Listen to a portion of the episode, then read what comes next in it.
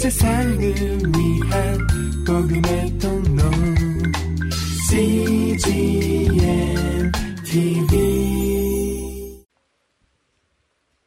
사무엘상 1장 9절부터 20절까지의 말씀 우리 한 절씩 같이 교독하도록 하겠습니다. 제가 먼저 읽고 여러분이 읽습니다. 그들이 실로에서 먹고 마시고 난 뒤 한나가 자리에서 일어났습니다. 그때 엘리 제사장이 여호와의 성전 문 옆에 있는 의자에 앉아 있었습니다. 한나는 마음이 너무나 괴로워 울고 또 울면서 여호와께 기도했습니다. 그리고 맹세하면서 말했습니다. 전능하신 여호와여 만약 주께서 주, 주의 종의 비참함을 굽어 보시어 저를 기억하시고 주의 종을 잊지 않고 제게 아들을 주신다면 제가 그 평생을 여호와께 바치고 결코 그 머리에 칼을 대지 않겠습니다. 한나가 여호와께 계속 기도드리는 동안 한나가 마음속으로 기도하고 있어서 입술은 움직였지만 소리가 들리지 않았습니다. 엘리는 한나가 술에 취했다고 생각하고 얼마나 더 취해야겠소? 라고 말했습니다. 한나가 대답했습니다. 네 주여 그런 게 아닙니다. 저는 슬픔이 가득한 여자입니다. 저는 포도주나 독한 술을 마신 것이 아니라 여호와께 제 심정을 쏟아낸 것입니다. 당신의 여종을 나쁜 여자로 여기지 마십시오. 저는 너무 괴롭고 슬퍼 여기서 기도하고 있었을 뿐입니다. 그러자 엘리가 말했습니다. 평안히 가시오. 이스라엘의 하나님께서 당신이 구한 것을 허락하실 것이오. 한나가 말했습니다. 당신께 은총 받기를 바랍니다. 그리고 나서 한나는 가서 음식을 먹고 그 이후로 얼굴에 근심을 띠지 않았습니다. 다음날 아침 그들은 일찍 일어나 여호와 앞에 경배하고 라마의 집으로 돌아갔습니다. 엘가나는 자기 아내 한나와 잠자리를 같이 했고 여호와께서는 한나를 기억하셨습니다. 한나는 임신을 했고 때가 되자 그녀는 아들을 낳았습니다. 한나는 여호와께 구해 얻은 아들이라 해서 그 이름을 사무엘이라고 지었습니다. 아멘. 9월 한 달 동안 하나님께 접속하라는 주제로 기도에 대한 이야기를 함께 나누고 있습니다. 오늘은 한나의 기도라는 제목으로 하나님의 말씀 함께 나누겠습니다. 인생을 살다 보면 모든 사람들이 일상적으로 경험하는 그 일들이 나에게만 일어나지 않는 때가 있어요.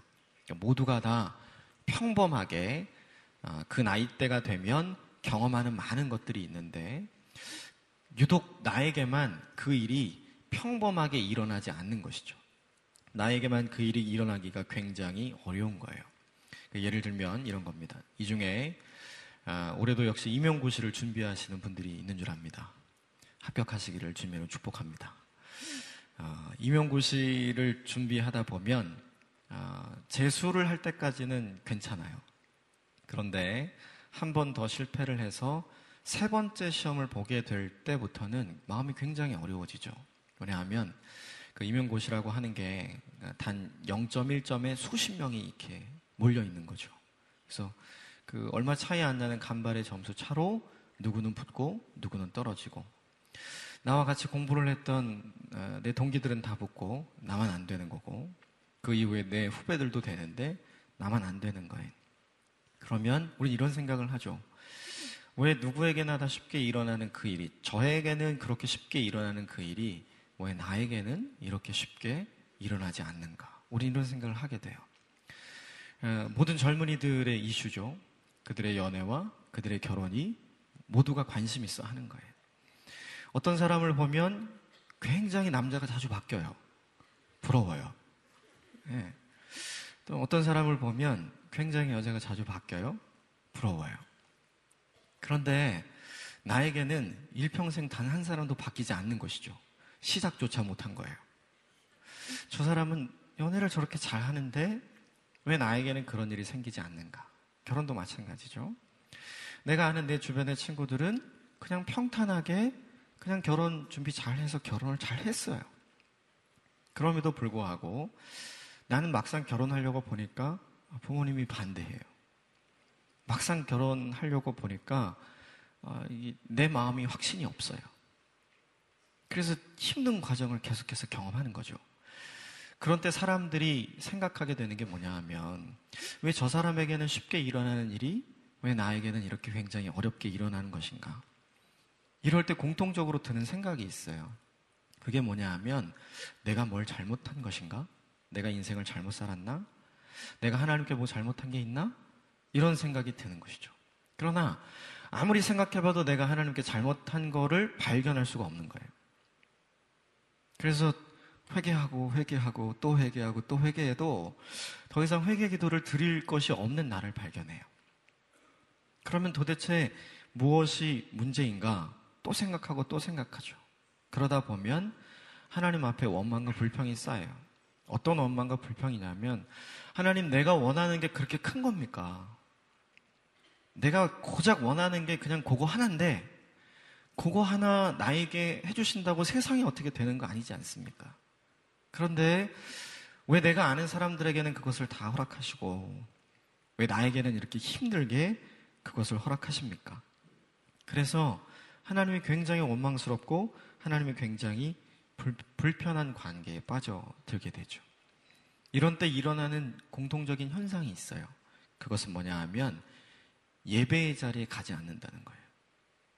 기도의 자리에 가지 않는다는 거예요. 이유는 딱 한 가지. 하나님이 불편해요. 하나님께 기도하면서 열심히 그런 일들을 준비해 왔어요. 하나님, 하나님을 의지하면서 열심히 자기 인생을 개척하고자 노력했어요. 그럼에도 불구하고 자기 인생에 도움을 주지 않은 하나님을 볼 때 원망스러운 거예요. 그래서 일상적으로 나갔던 예배가 힘들어져요. 사람들은 다 찬양하고 있는데 난 찬양이 안 나오는 거예요. 사람들은 다 기도하고 있는데 난 기도가 안 나와요.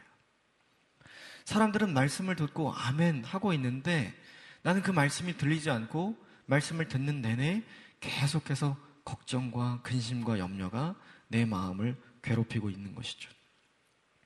하나님과 불편한 관계에 들어서게 되면 처음에 그런 의도는 아니었지만 누구나 다 이런 과정을 겪게 돼 있어요. 그래서 점점 하나님께 나아가서 예배하는 것이 불편해지고 점점 내가 기도하는 것이 아무런 의미가 없다라고 생각을 하게 되는 거예요. 그래서 사람들은 흔히 이야기하는 시험이라는 것에 빠지게 되는 것이죠. 여러분도 아마 비슷한 경험이 있을 거예요. 그렇다면 이런 때 어떻게 해야 될 것인가? 정말 내가 뭘 잘못했는지도 잘 모르겠고 하나님이 왜 나의 인생에 나를 이렇게 대하시는가 잘 모르겠고 그저 내 삶의 환경을 보면 걱정하고 근심하고 염려할 것밖에 남아있지 않고 나 자신을 보자니 네, 자신감도 없고 두려움만 가득해서 무언가 도전하기도 어렵고 결국 내가 한다고 하는 것이 예배의 자리에 가는 걸 멈추고 기도의 자리에 가는 걸 멈추고 하나님과 멀리 떨어진 인생이 돼서 나는 지금 혼자 있다고 느낄 때 그때 영적인 시, 실체에 빠지고 시험에 빠져들면 우리는 과연 어떻게 해야 하는 것인가? 오늘 본문에 나온 한나가 우리에게 그 모범을 보여줍니다. 아, 오늘 우리가 읽었던 본문은 사무엘상 1장 중간부터 읽었습니다. 네, 앞의 내용을 조금 이해할 필요가 있습니다.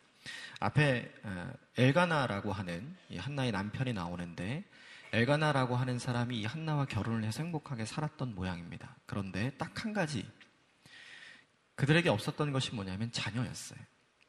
이 당시에 자녀가 없다는 것은 무엇을 뜻했냐면 하나님과의 관계에 문제가 있다는 걸 뜻했어요. 사람들이 그렇게 생각했어요. 저 집안은 하나님의, 하나님과의 관계에 문제가 있는 거야. 특별히 저 여자는 하나님과의 관계에 문제가 있어서 아직 해결하지 못한 무언가가 있는 거야. 그래서 저 여인은 하나님께 징계를 받는 것이고 저 여인은 하나님께 저주를 받는 거야. 그래서 자녀가 없는 거야. 사람들이 그렇게 생각을 했어요. 한나는 답답하고 엘가나는 불편해요. 그래서 엘가나가 했던 일이 뭐냐면 두 번째 부인을 맞아 드리는 일이었어요. 그래서 분인나라고 하는 이 두 번째 부인을 맞아 드려요. 그런데 참 애석하게도 이 두 번째 부인과의 사이에서는 자녀들이 여럿 있었어요. 원문을 보면 복수로 표시가 되어 있어요. 그러니까 여러 명의 자녀를 낳았던 것이죠. 브린나가 여러 명의 자녀를 낳는 것을 한나가 지켜보면서 한나는 한 해 한 해 더욱 초조해져요. 그리고 한 해 한 해 브린나의 자녀가 늘어가는 것을 보면서 자기는 경험해야 되는 게 있어요. 아, 하나님이 나를 버리셨구나. 하나님이 나와는 함께 하지 않는구나. 그러나 아무리 생각해도 한나는 그 이유를 찾을 수가 없는 거죠. 속상한데 브린나가 더 열받게 하는 거예요. 해마다 절기가 돼서 성전에, 실로에 있는 성전에 온 가족이 함께 가서 하나님 앞에 경배하고 예배를 드려요. 그런데 그때마다 브린나가 이야기하는 거죠. 자녀도 없는 여자. 넌 문제 있다. 너는 하나님께 복을 받은 여인이 아니다.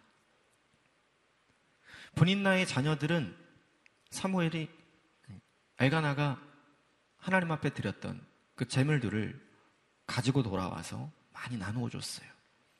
물론 한나는 그들이 받은 것보다 두 배나 받았지만 한나는 그것이 하나도 기쁘지 않았어요.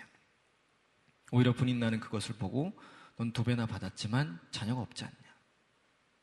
넌 엘가나의 사랑을 받고 있지만 하나님의 사랑은 못 받고 있는 사람이다. 넌 저주받은 인간이다. 브린나가 그렇게 이야기할 때마다 한나는 미치겠는 거예요. 한나는 너무 속이 상해요. 그래서 본문은 그렇게 기록을 하고 있어요. 한나가 격동했다. 한나가 화가 너무 많이 난 거예요. 그리고 한나가 큰 소리를 질렀다. 이렇게 본문은 표현하고 있어요. 그런데 이럴 때 한나가 할 수 있는 해결 방법은 없었어요. 실질적으로 아이가 생기면 모든 문제가 해결되지만 아이가 생기지 않았기 때문에 한나의 실질적인 문제를 그녀 스스로 해결할 수 없었어요. 그래서 그 문제를 가지고 슬퍼하고 먹지 않아요. 엘가나가 가서 왜 이렇게 슬퍼하냐? 슬퍼하지 마라. 너에게는 내가 있지 않냐? 너에게 네, 10명의 아들들보다 나 한 사람이 더 좋지 않냐. 내가 있으니까 걱정하지 마라. 내가 너를 사랑하는데 무엇이 문제냐. 그러나 한나의 입장에서 에가나의 사랑은 전혀 자기 인생의 문제를 해결하는 도움이 되지 않았어요. 그녀의 인생의 해결은 자녀가 있어야 해결되는 거예요. 왜요? 사람하고 사람 사이, 남편과 나 사이 사랑에 문제가 없다 하더라도 그녀는 느끼고 있는 거예요. 하나님이 날 사랑하고 있지 않다. 그 하나님이 나를 버렸다라는 인식이 한나를 예배도 드리기 힘들게 만들고 먹는 것도 거르게 만들고 그의 인생을 우울한 인생으로 만들어 버렸죠. 뭘 잘못했는지 몰라요. 늘상 사람들이 경험하고 있는 결혼해서 자녀를 낳고 하나님이 주신 복을 누리며 사는 그 모습이 자기도 하고 싶은 거예요. 모두가 그걸 누리고 있는데 나는 그걸 누리지 못하니까 그것이 너무 힘든 거예요. 그래서 한나가 어떻게 했는가? 오늘 9절부터 12절의 말씀은 한나가 하는 행동을 우리에게 보여줍니다. 9절부터 12절까지의 말씀 한 번만 더 천천히 같이 읽도록 하겠습니다. 9절부터 12절 시작. 그들이 실로에서 먹고 마시고 난 뒤 한나가 자리에서 일어났습니다. 그때 엘리 제사장이 여호와의 성전 문 옆에 있는 의자에 앉아 있었습니다. 한나는 마음이 너무나 괴로워 울고 또 울면서 여호와께 기도했습니다. 그리고 맹세하면서 말했습니다. 전능하신 여호와여, 만약 주께서 주의 종의 비참함을 굽어 보시어 저를 기억하고 주의 종을 잊지 않고 제게 아들을 주신다면 제가 그 평생을 여호와께 바치고 결코 그 머리에 칼을 대지 않겠습니다. 한나가 여호와께 계속 기도를 드리는 동안 엘리는 한나의 입을 지켜보고 있었습니다. 한나가 성전에 올라가서 무엇을 합니까? 기도합니다. 그런데 오늘 우리가 읽었던 이 본문에 한나가 기도했던 기도의 특징 네 가지가 존재합니다. 첫 번째 한나의 기도는 따라하십시오. 하나님께 더 가까이 나아가는 기도. 다시 한번 하나님께 더 가까이 나아가는 기도. 매년 성전에 와서 예배를 드릴 때마다 한나가 자기에게 아들을 달라고 기도했을까요? 안 했을까요? 여러분이 매번 교회를 와서 예배를 드리고 기도할 때마다 여러분이 소원하는 어떤 것을, 여러분이 꿈꾸는 어떤 것을 하나님 앞에 기도합니까? 안 합니까? 매번 기도해요. 그런데 중요한 것은 그 기도를 매번 할 때마다 우리가 경험하는 게 있다는 거예요.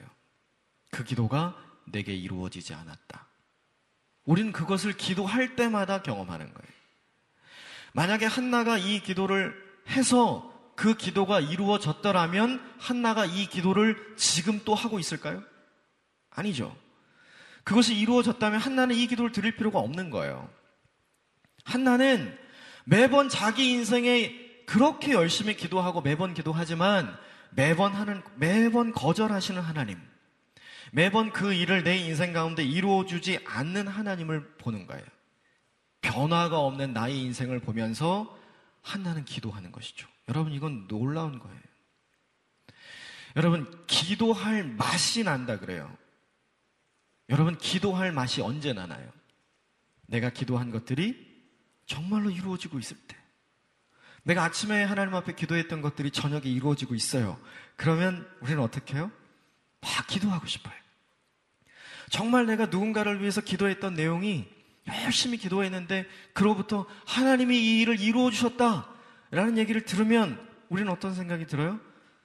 더 많이 기도하고 싶다고요. 그게 기도할 맛이에요. 그런데 계속 기도하고 있는데 변화는 없어요. 계속 기도하고 있는데 내가 경험하는 현실은 오늘 또 이 기도를 해야 하는구나. 올해 또 이 기도를 해야 하는구나.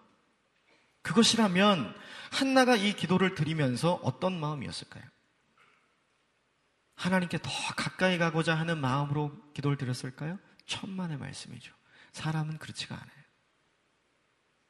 기도하면 할수록 그 기도가 예, 하나님께서 듣지 않으시는 기도라 생각이 된다면 사람들은 그 기도를 접게 돼 있죠. 수없이 많이 기도했는데 아무것도 변화 없이 여전히 자기 문제를 가지고 인생을 살아가고 있다면 여러분은 지금 한나처럼 기도할 수 있습니까? 지금 한나처럼 또 여전히 성전에 나가서 하나님 앞에 무릎을 꿇고 간절히 기도할 수 있나요? 저는 여러분이 그렇게 할 수 있게 되길 주님으로 축복합니다. 여러분, 기도의 본질 중에 하나는 내 무능의 발견입니다. 기도는 내가 할 수 있으면 안 해요. 내가 할 수 있는 것들은 기도하지 않아요. 여러분, 식사하실 때 우리는 감사의 기도를 드립니다. 그죠? 하나님, 네, 감사합니다라고 기도하지, 하나님 잘 먹게 해주십시오라고 기도하지 않아요. 왜요? 내가 먹으면 되는 거니까. 하나님 먹여주십시오라고 기도하지 않는단 말이에요. 내가 내 손으로, 내 힘으로, 내 능력으로 할 수 있는 모든 것들에 대해서 우리는 기도하지 않아요. 우리가 기도하고 있는 것들을 살펴보면 전부 다 내가 할 수 없는 것들이에요. 하나님이 도와주셔야 가능한 것들에 대해서 우리는 무엇을 하냐면 기도를 한다는 것이죠. 그러므로 우리가 기도하면서 발견하는 것은 무엇이냐면 나는 그것을 할 능력이 없다는 거예요.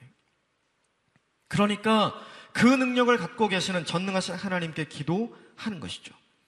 여러분, 사람들에게 도움을 받아서 해결할 수 있는 일이라면 여러분 기도하시겠어요? 아니죠. 그 사람 찾아가서 그 문제 해결하면 되는 거예요. 그런데 이 일은 그런 문제가 아니에요. 아이는 내가 낳아야 돼요. 나에게 생겨야 돼요. 그러나 여전히 그 아이는 생기지 않고 있어요. 내 능력 밖의 일이에요. 그러므로 한나는 어떻게 해야 되는가? 기도할 수밖에 없는 것이죠. 여러분, 한나는 기도할 맛이 안 나요, 지금.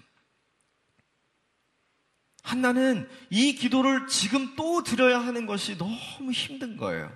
그럼에도 불구하고 한나는 무엇을 하고 있는가? 하나님 앞에 나아가서 기도하고 있죠. 여러분, 여러분에게 불가능하기 때문에 하나님 앞에 기도하는 거예요. 사람들은 그렇게 생각해요. 내가 가능할 땐 기도 안 하고 불가능할 때만 하나님 앞에 기도하니까 염치 없어서 기도 못 하겠다. 여러분 천만의 말씀이에요. 청원은 우리가 끝까지 기도해야 할 내용이에요. 여러분, 우리는 하나님 아버지의 자녀예요.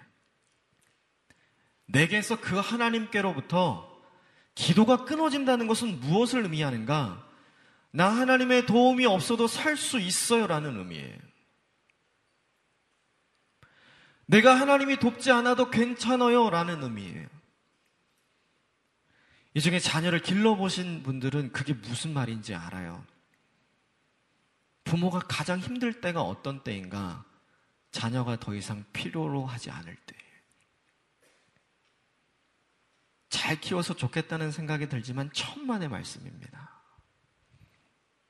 아직 부모가 자녀에게 무언가를 줄 수 있을 때 자녀는 살아있는 의미를 발견하는 거예요. 그러므로 끊임없이 끊임없이 여러분 스스로 살아갈 수 있다 하더라도 여러분의 부모님에게 무언가를 간단한 무언가를 나를 도와달라 나를 위해 기도해달라 무언가를 부탁하는 일은 굉장히 중요한 거예요.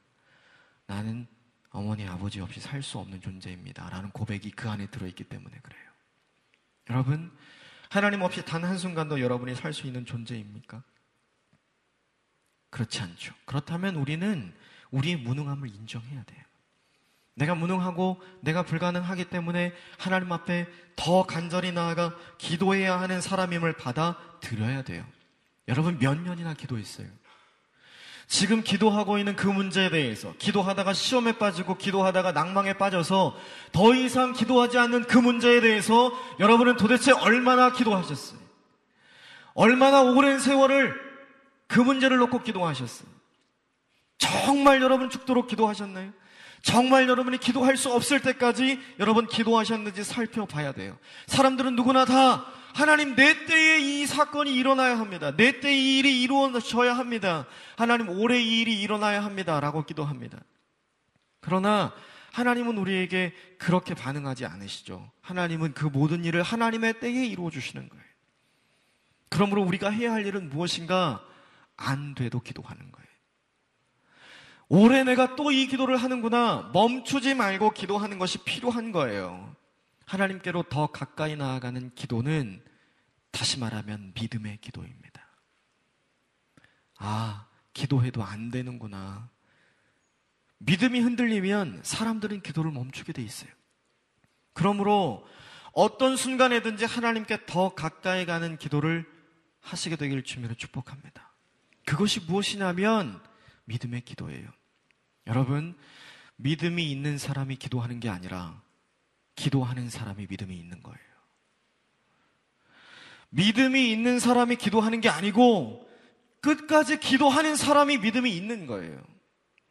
여러분의 믿음을 점검하십시오. 내가 오늘 또 이 기도를 해야 하는구나. 내가 이번 달에 또 이 기도를 해야 하는구나. 내가 올해 또 이 기도를 해야 하는구나. 아니요. 여러분 일평생 그 기도를 하십시오. 제가 아는 오늘 교 권사님 한 분은 40년 동안 그분의 남편을 위해서 기도하셨습니다. 그분의 남편을 위해 기도할 때 그 남편 잘 때 이 엄지발가락 이 끝에 이렇게 잡고 이렇게 잡고 기도하셨대. 예, 남편을 위해서 하나님 이 인간 돌아오게 해 주십시오. 40년을 그렇게 기도했대. 그런데 그분이 정말 돌아오셨어요. 이분의 간증이 어떤 사람에게 위로가 되는 줄 아세요? 야, 저분은 40년 했구나. 난 15년밖에 안 했는데. 야, 저분은 40년 했구나. 난 이제 22년인데. 15년간, 22년간 한 가지 기도 제목을 가지고 여러분 기도해 보셨습니까? 그 일이 얼마나 답답한 일인 줄 몰라요. 그 일이 얼마나 힘든 일인 줄 몰라요. 그러나 믿음의 기도를 드리는 자에게 하나님은 반드시 믿음의 결과를 주십니다. 그러므로 기도하다가 낙심하지 마십시오. 내가 올해 또 이 기도를 해야 하는 것 때문에 여러분 하나님께 원망을 쌓아놓거나 불평의 시간을 보내지 마십시오. 하나님의 때가 되면 하나님은 그 믿음의 기도에 대한 응답을 여러분께 반드시 해주십니다. 이 믿음의 기도가 여러분들에게 있기를 주님으로 축복합니다. 두 번째 한나의 기도의 특징이 뭐냐 하면 따라하십시오. 마음이 괴로울 때 기도했습니다. 한나가 어, 마음이 정말로 힘들고 어려울 때 기도했다. 10절에 보면 이렇게 돼 있어요. 한나는 마음이 너무나 괴로워서 울고 또 울면서 여호와께 기도했습니다. 한나가 마음이 어려운 이유가 뭔가요? 한나가 마음이 괴로운 이유가 뭐예요? 간단하죠. 남편의 사랑을 못 받아서인가요? 아니에요. 브린나가 계속 열받게 해서 그런가요? 아니죠. 가장 근본적인 이유는 무엇인가요? 자녀가 없었어요. 모두가 누리는데 나는 못 누리는 거예요. 나도 저거 하고 싶은데 난 저거 하지 못하는 것이죠. 여러분, 이게 한나에게 원인이 있지 않았어요. 하나님께서 사무엘상 1장 5절에 이렇게 말씀하십니다. 사무엘상 1장 5절의 말씀을 자막을 보고 같이 한번 읽겠습니다. 시작. 그러나 한나에게는 두 배를 주었는데 그것은 그가 한나를 사랑했기 때문입니다. 그러나 여호와께서는 한나에게 자녀를 주지 않으셨습니다. 한나에게 문제가 있는 게 아니었어요. 본인이 잘못해서 생긴 문제가 아니었어요. 하나님께서 한나에게 어떤 이유인지는 모르지만 자녀를 주시지 않는 거예요. 자, 모두에게는 다 허락해 주시는데 나에게만 허락해 주시지 않는다면 여러분은 그 하나님을 어떻게 생각하시겠어요? 저희 아들은 명확하게 이걸 알더라고요. 저는 아들이 둘이 있어요. 다섯 살, 세 살. 작은 애한테만 주면 큰 애는 반드시 와서 저에게 물어요. 왜 얘는 주고 나는 안 주냐? 아빠 우리 아빠 맞냐? 네. 교회 나가 이렇게 얘기해요. 그러니까 모두가 다 누리는데 나만 못 누리면 그 자녀는 어떤 생각을 하게 되어 있냐면 하나님이 나를 자녀로 여기지 않는구나. 하나님께서 나를 예, 자녀로 생각해 주지 않는구나. 기도해야 하지만 기도할 여유가 없어지는 거예요. 기도해야 하지만 기도할 이유가 없어지는 거예요. 기도, 반드시 기도해야 할 타이밍인데, 기도를 해야 할 여유도 없고, 기도를 해야 할 이유도 없어지는 거죠. 기도를 하고 싶지만, 기도할 수 없는 마음의 상태에 빠지는 거예요. 왜 나에게만 이러시는가? 그 이유를 모르기 때문에 지금 한나는 거기 빠져 있어요.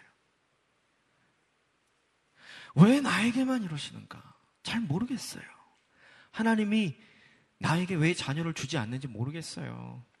그러니까 한나는 어떤 마음의 상태에 빠졌는가? 기도할 수 없는 마음의 상태에 빠진 거예요. 여러분, 오늘 이 자리에도 그런 분이 계실 거예요. 오늘 하루 종일 어떤 일을 경험하고 감정이 상해서 찬양을 하긴 해야 되겠는데 찬양을 못 하겠는 거예요. 지금 이 순간에도 말씀에 집중하고 말씀을 들어야겠는데 계속 그, 그 생각이 나서 막 열받는 거예요. 내가 붙들고 기도해야 할 것이 무엇인지 알겠는데 기도할 수 있는 마음이 생기지 않는 것이죠. 여러분, 감정이 상해 있기 때문에 하나님께 나아가는 것을 거부하는 사람들이 있어요. 그들은 쉽게 이렇게 얘기해요. 오늘 기도할 기분이 아니야. 여러분 그런 말 한 적 없으세요? 나 오늘 그 집회 갈 기분이 아니야. 나 오늘 큐티 할 기분이 아니야. 나 오늘 예배 드릴 기분이 아니야. 나 오늘 말씀을, 말씀을 읽을 기분이 아니야. 여러분, 우리도 동일하게 매일매일 이것을 경험해요. 그런데 중요한 사실은 여러분의 기분이 나아진다고 해서 여러분의 인생의 문제가 해결되는 게 아니라는 거예요. 한나가 자기가 기도할 수 없는 마음을 가졌다고 해서 자기가 기도하지 않는다고 해서 자기의 인생의 문제가 해결되는 게 아니라는 걸 이 여자는 알고 있는 거예요. 그래서 무엇 하는가? 기도할 마음이 없어요. 기도할 기분이 아니에요. 그렇지만 성전에 나가서 기도하는 거예요. 왜요? 내 인생의 문제가 내 기분이 해결해 주는 것이 아니라 나를 지켜보고 계시는 하나님께 해결이 있다는 것을 이 여자는 알기 때문에 그러는 거예요. 저는 여러분에게 이 지혜가 있기를 주님으로 축복합니다. 기분이 나아지고 기도할 것이 아니라 그 상태 기, 그대로 여러분이 기분 나빠져 있는 그 상태 기도 그대로 하나님 앞에 나아가 기도해야 하는 것이죠. 사람들은 끊임없이 자기의 감정에 따라 하나님께 예배하고 자기 감정에 따라 하나님을 찬양해요. 자기 감정에 따라 하나님이 살아있는 것 같기도 하고 자기 감정에 따라 하나님이 없는 것 같기도 해요. 여러분, 사람은 반드시 주님께 드려야 할 기도가 있어요. 그 기도를 여러분의 감정이 좌지우지 않도록 결코 그대로 내버려 두지 마십시오. 여러분의 감정선에 의해서 여러분이 하나님 앞에 섰다가 하나님의 낯을 피했다가 하나님께 전심으로 기도했다가 그 하나님을 외면했다가 하나님께 온 마음을 다해 예배했다가 그렇지 않고 그 예배의 자리를 피했다가 하는 이 행동의 선택을 여러분의 감정선에 절대로 남겨두지 마십시오. 한나는 지금 무엇을 이기는 기도를 하고 있는가? 감정을 이기는 기도를 하고 있어요. 이게 너무 잘하고 있는 거예요. 마음이 괴로울 때 기도할 수 있다는 것은 자기의 감정을 이기고 있다는 뜻이에요. 마음이 괴로워할 때 하나님 앞에 나아갈 수 있다는 사실은 하나님께서 내 마음을 알고 계신다. 하나님께서 내 마음의 상태를 그대로 받아주실 것이다. 믿고 있는 것이죠. 저는 이 믿음이 여러분들에게 있기를 주미로 축복합니다. 감정에 따라서 여러분의 기도가 흔들리지 않도록 여러분의 감정선을 잘 통제하십시오. 잘, 잘 다스리십시오. 그래야만 우리가 반드시 드려야 하는 그 기도를 하나님 앞에 드릴 수 있는 인생을 살게 됩니다. 세 번째 한나의 기도의 특징 따라 하십시오. 더 힘든 것을 약속하는 기도. 하나는 자기가 지키기 힘든 것을 지금 이야기하고 있어요. 11절을 보면 이렇게 얘기했어요. 제게 아들을 주신다면 제가 그 아들을 그 아들을 평생 여호와께 바치고 결코 그 머리에 칼을 대지 않겠습니다. 제게 아들을 주시면 그 아들을 하나님께 드리겠습니다. 이렇게 서원하고 약속한 것이죠. 저는 이 기도가 되게 이상해요. 하나님 제게 아들을 주시면 제가 평생 그 은혜를 갚고 살겠습니다. 제가 평생 하나님 앞에 헌신하겠습니다. 이게 정상적인 기도예요. 하나님, 이번 임용고시 붙게 해주시면 제 동생을 평생 드리겠습니다. 이건 아니잖아요. 예? 아니, 오늘 지금 이, 이 사무엘이 나중에 아들을 얻죠? 이 아들은 무슨 죄예요? 예? 자기 인생에 뭐 결정한 것도 없이 이미 결정된 거예요. 예? 바치겠다고 엄마가 서원해서 그냥 그렇게 살아가야 하는 것이죠. 보통 나시린 서원, 평생 머리를 깎지 않고 하나님 앞에 헌신하여 사는 이, 이, 이 나시린 서원은 일정 기간이 있어요. 보통은 일정 기간 동안 하는 거예요. 그 기간 동안에 내가 하나님 앞에 이런 삶을 살겠습니다. 약속하는 건데, 이게 평생이에요, 평생. 평생. 단 한 번도 사무엘은 본인이 원하는 인생을 살지 못하게 돼요. 그렇다면, 여러분, 지금 이 기도, 이 기도는 너무 이기적인 기도 아니에요? 내 인생의 문제가 해결이 되고 내 아들의 인생은 어떻게 돼도 괜찮은 거예요. 하나님, 좀 나 좀 해결해 주십시오. 나 해결해 주시면 얘 바칠 테니까 얘는 알아서 하시고 지금 내 인생의 문제가 급하니까 하나님 내 인생의 문제를 해결해 주십시오.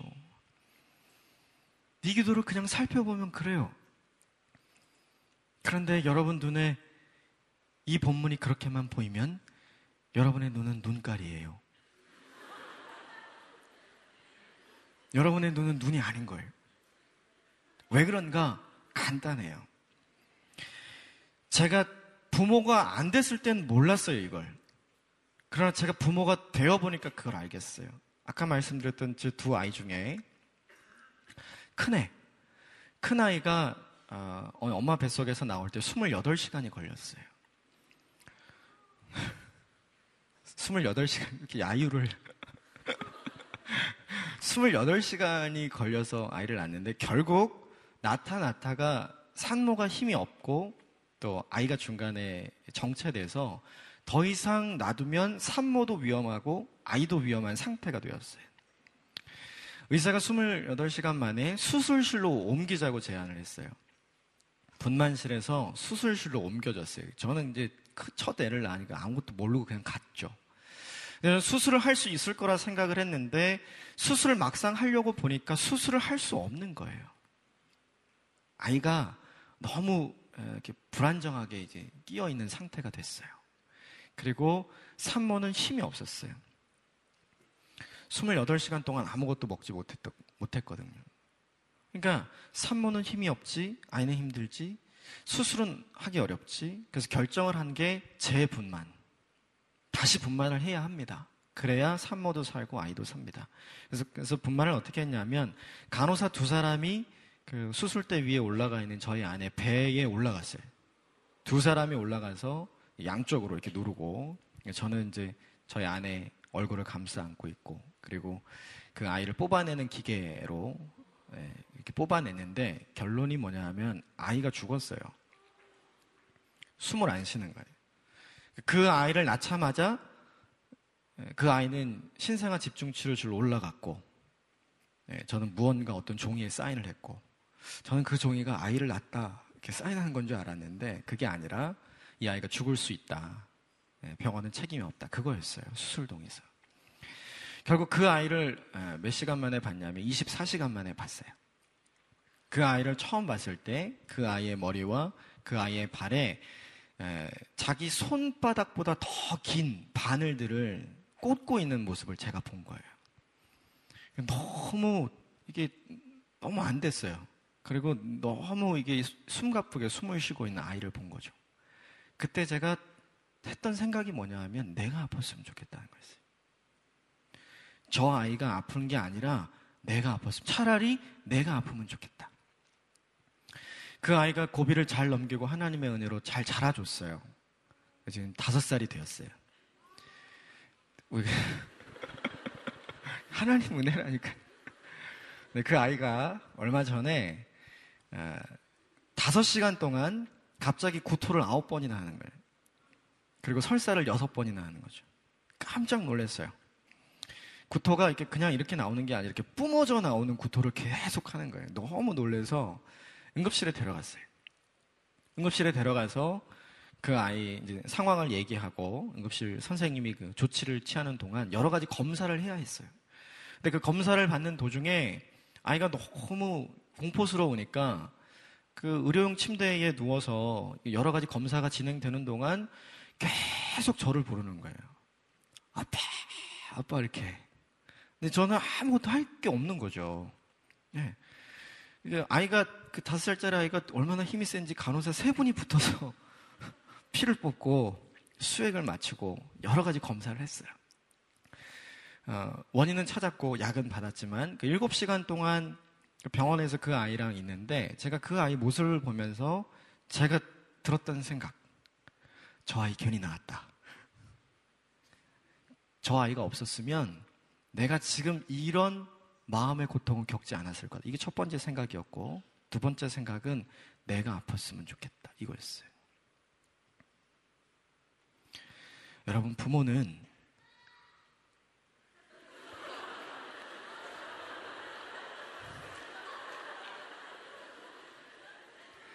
부모는 자녀를 바치는 일이 자기 자신을 바치는 일보다 더 어려운 거예요. 자녀가 아픈 모습을 지켜보는 게 자기가 아픈 것보다 훨씬 어려운 거예요. 그게 뭐냐 하면 부모예요. 한나는 지금 어떤 마음을 하나님 앞에 드리고 있는 거냐면 그렇게 수년간 기도해서 정말 귀하게 얻은 아이를 하나님 젖될 때까지만 제가 기르고 그 이후에 하나님께 드릴게요. 그건 한나가 할 수 있는 가장 어려운 일이에요. 하나님 이 아이 주시면 내가 헌신할게요. 그건 너무 쉬워요. 아이는 헌신 안 시켜도 되니까요. 저, 자기 자신만 헌신하면 되니까요. 그건 너무 쉬운 일이에요. 제가 이전에 섬기던 교회에서 한 권사님이 저에게 찾아와서 심각하게 얘기를 해요. 자기 자녀의 결혼 문제로. 이 결혼 못 시키겠다는 거예요. 왜 그러냐? 왜 그러시냐? 근데 멀쩡해요, 들어보니까. 네. 이 자매 신랑 될 사람이 멀쩡해요. 그리고 제가 보기엔 너무 좋아 보였어요. 그런데 자기는 이 결혼 못, 시키, 못 시키겠다는 거예요. 내 아이 불쌍해서 못 시키겠다는 거죠. 못 보내겠다는 거죠. 제가 그분에게 그렇게 말했어요. 뭐 하시는 분입니까? 전도사예요. 아니, 권사님인데 자기 딸이 전도사 결혼 못 시키겠다는 거예요. 차라리 자기가 하겠다는. 여러분 웃지만 여러분의 부모님에게 듣는 소리 아니에요? 여러분 지금 웃으시지만 여러분의 자녀들에게 할 이야기 아닌가요?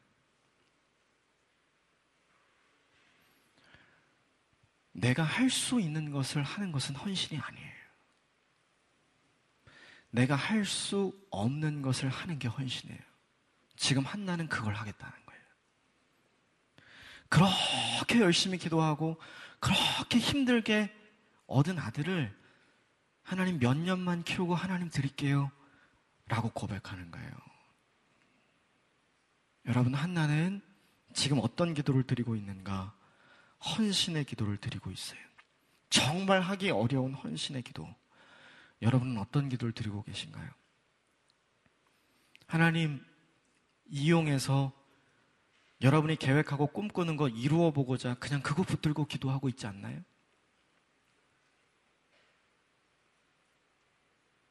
여러분 다시 살펴보셔야 돼요.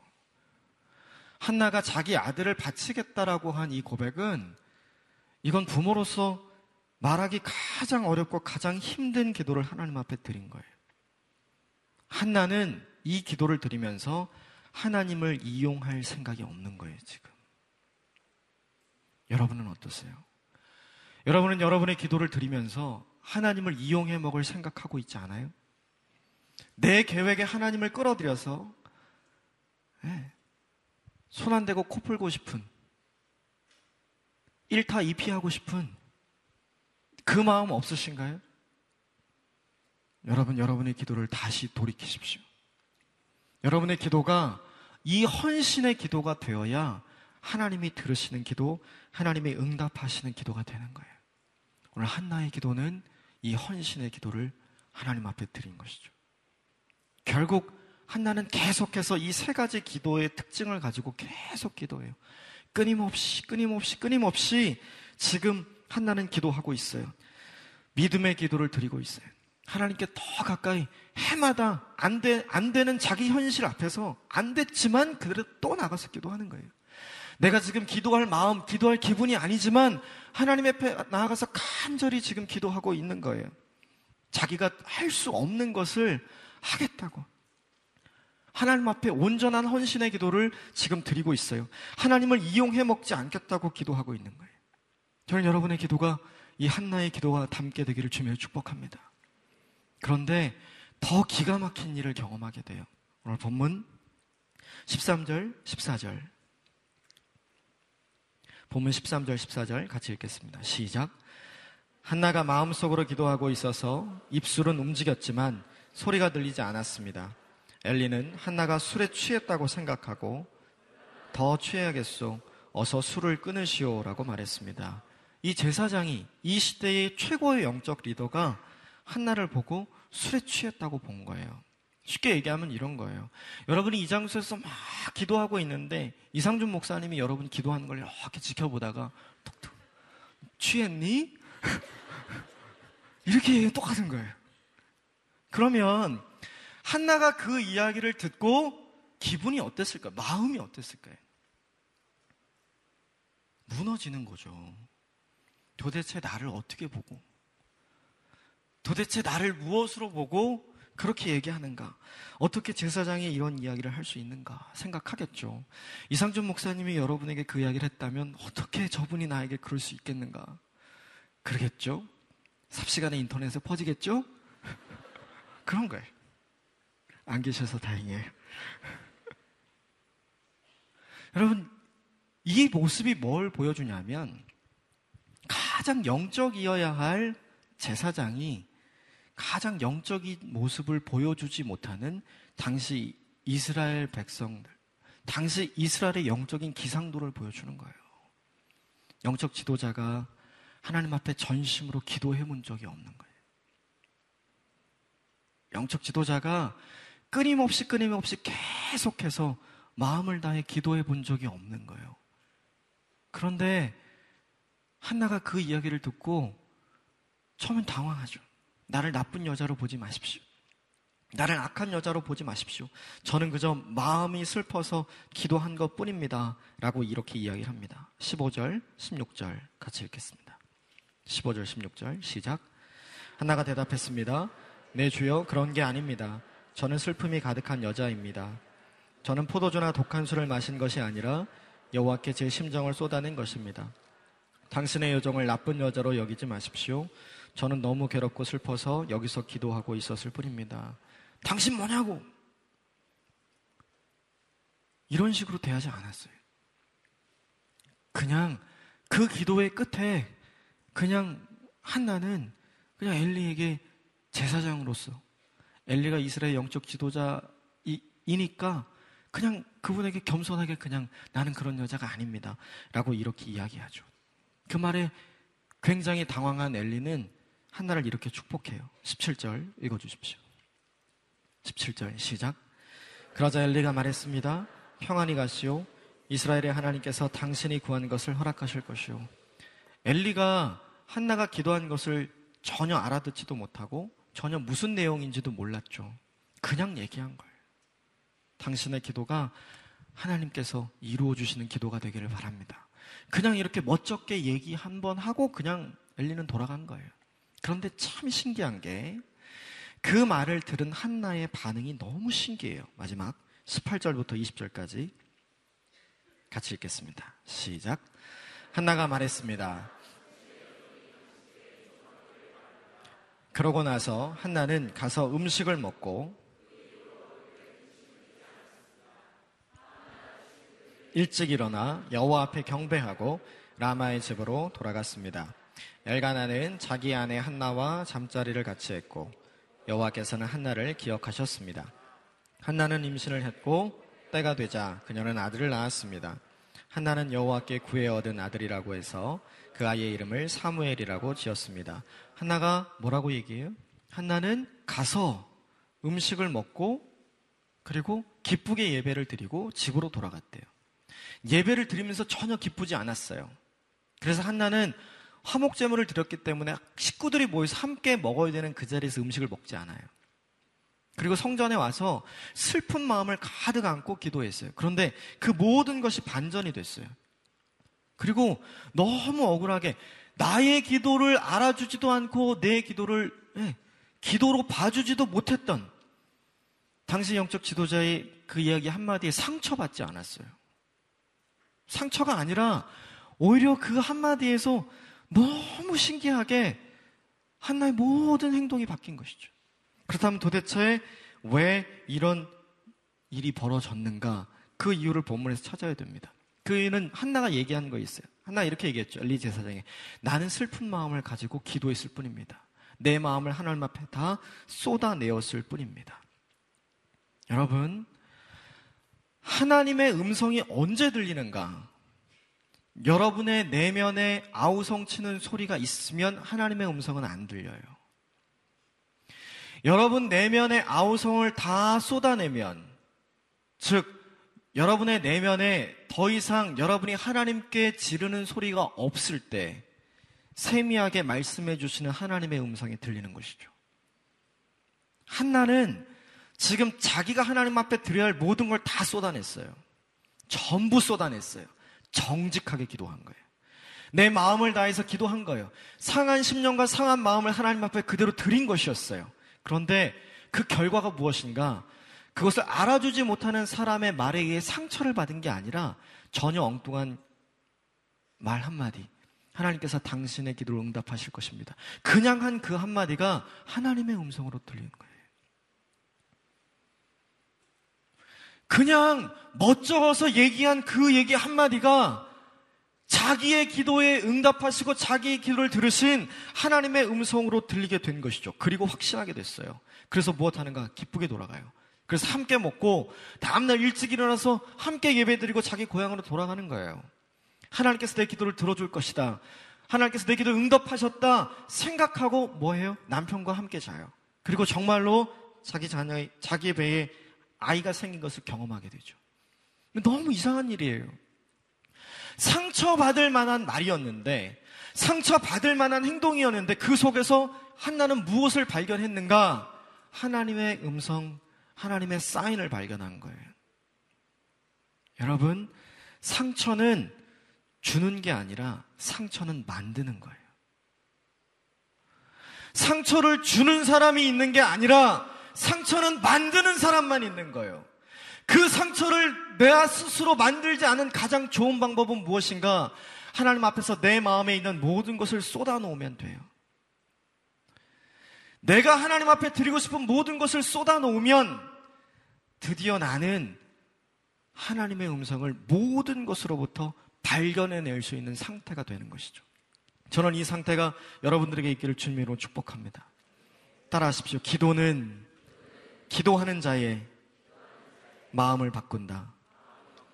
그렇게 기도하고 나니까 엘리가 나를 그렇게 대해도 마음 상하지 않는 거예요.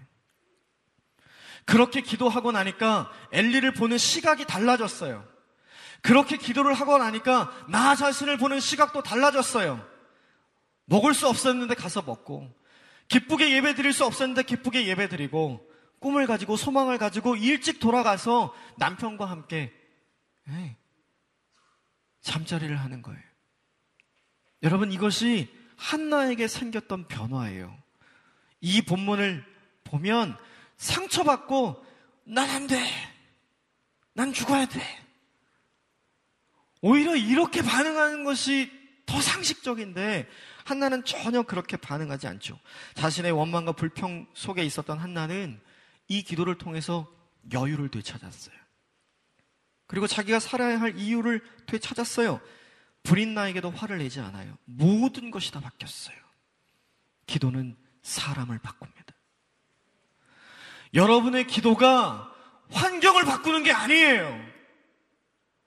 여러분의 기도가 여러분의 처해 있는 상황을 바꾸는 게 아니라 그 상황은 안 바뀌지만 그 속에 있는 여러분을 바꾸는 거예요. 그래서 하나님께서 기쁘게 바꾸어진 여러분을 통해 역사하실 수 있도록 만드는 거예요. 하나님은 바뀌어진 사람을 통해 역사하시는 거예요. 그러므로 우리가 드리는 기도는 내 환경을 바꾸어 달라는 기도가 아니라 1차적으로 나를 바꾸는 기도이어야 합니다.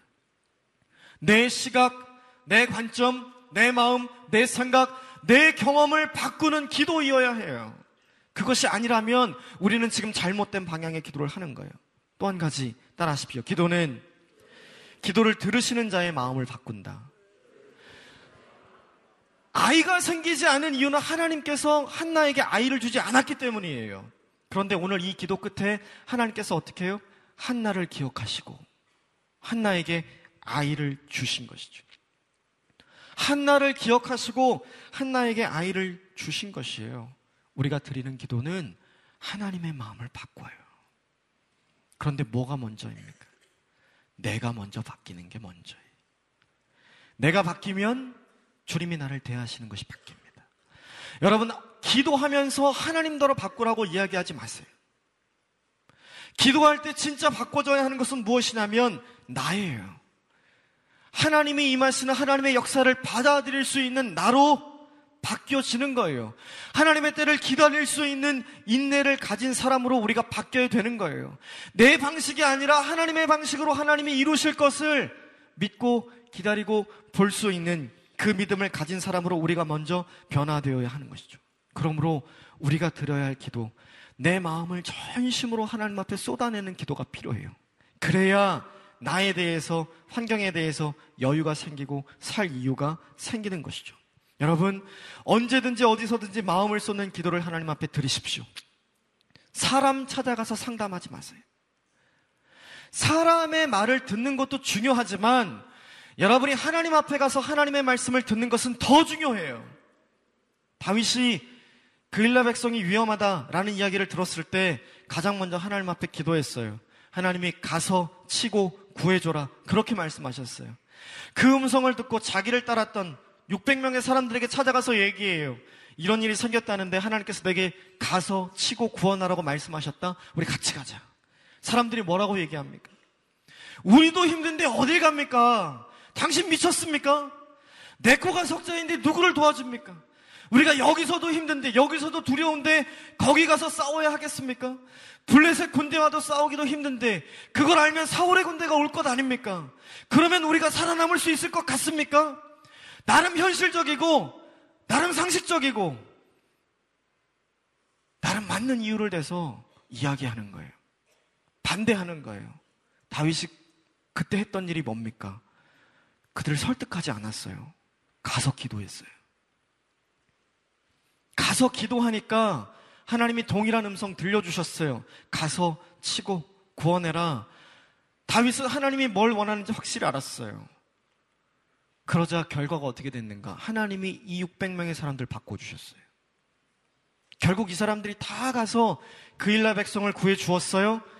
결론, 반대했던 600명이 우려했던 것처럼 사울의 군대는 오지 않았어요.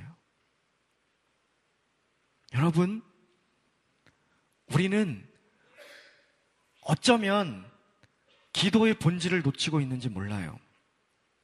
기도는 내가 원하는 것을 하나님 앞에 아뢰는 것이기도 하지만 기도는 하나님이 원하는 것을 받아들이는 거예요.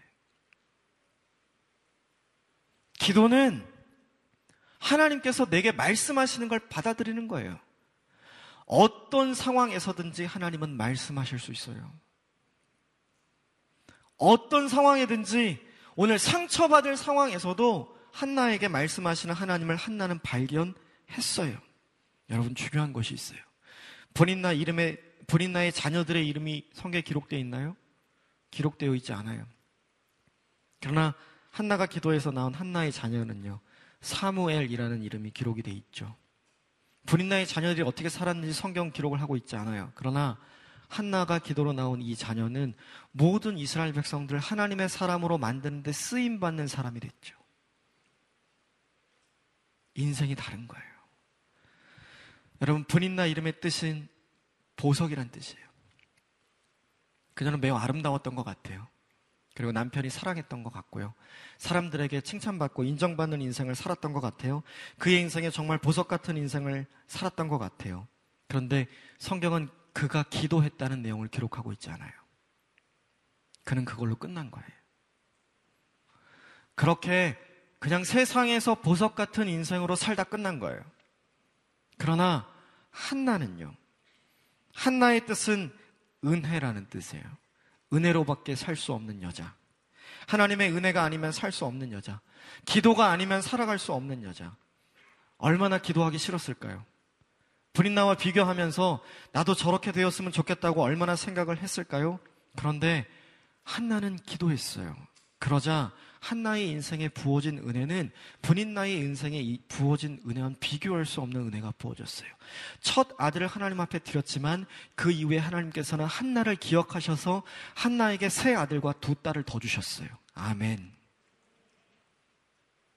여러분, 세상에서 그냥 보석 같은 인생을 살고 싶으면 그냥 여러분 마음대로 사세요. 그러나 여러분 이 세상에서 기도 아니면 살 수 없는, 은혜가 아니면 살 수 없는 환경 때문에 힘들어도 여러분이 끝까지 그 하나님 앞에 기도하는 인생을 살면 한나가 단 한 번도 꿈꾸어 본 적이 없는 인생을 단 한 번도 내 인생에 자녀가 그렇게 많아질 거라 생각해 본 적이 없는 그 은혜를 하나님께서 여러분에게 주실 거예요. 그 은혜를 누리고 살아야 돼요. 우리는 본인 나처럼 보석과 같은 인생을 살 것이 아니라 한나처럼 고통스럽지만 기도하는 인생이 되어 하나님이 주시는 은혜를 누리는 인생을 살아야 해요. 브린나와 같은 인생을 살겠습니까? 한나와 같은 인생을 살겠습니까? 그건 하나님에게 달려있는 게 아니라 여러분에게 달려있는 거예요. 내 인생이 고통스럽지만 하나님의 은혜를 누리며 살아가, 살아가기를 원한다면 여러분의 고통스러운 환경에서 그 고통스러움을 끌어안고 그것을 하나님 앞에 쏟아내며 기도하는 인생을 사십시오. 반드시 하나님은 여러분을 기억하실 것입니다. 그리고 그 하나님은 여러분이 꿈꿔보지 못했던 인생을 살게 하실 것입니다. 그러므로 기도하십시오. 전심으로 기도하십시오. 여러분의 인생에 변화가 없어도 기도하십시오. 여러분의 감정을 이기는 기도를 하나님 앞에 날마다 드리십시오. 여러분이 결코 생각해 본 적이 없는 감히 내가 이것을 해야겠다 생각할 수 없는 헌신의 기도를 하나님 앞에 드리십시오. 그리고 끊임없이 끊임없이 하나님 앞에 나아가 무릎 꿇고 기도하십시오. 하나님이 기억하시고 여러분의 인생에 새 일을 이루실 때까지 기도하십시오. 그러면 하나님의 은혜가 얼마나 충만한 것인지 반드시 경험하는 인생을 살게 될 것입니다. 끝까지 살아봐야 인생은 답을 낼 수 있는 거예요. 끝까지 기도해 봐야 내 인생에 하나님이 주신 은혜가 어떤 것인지 알 수 있는 거예요. 그러므로 여러분, 여러분의 인생을 위하여 기도하다가 절대로 낙심하지 마십시오. 여러분 자신을 위하여 기도하다가 그 기도를 절대로 멈추지 마십시오. 하나님이 여러분의 기도를 기억하십니다. 그분은 우리 아버지입니다. 이 시간 그 하나님 앞에 간절히 기도드리십시다. 온 세상을 위한 복음의 통로 CGM TV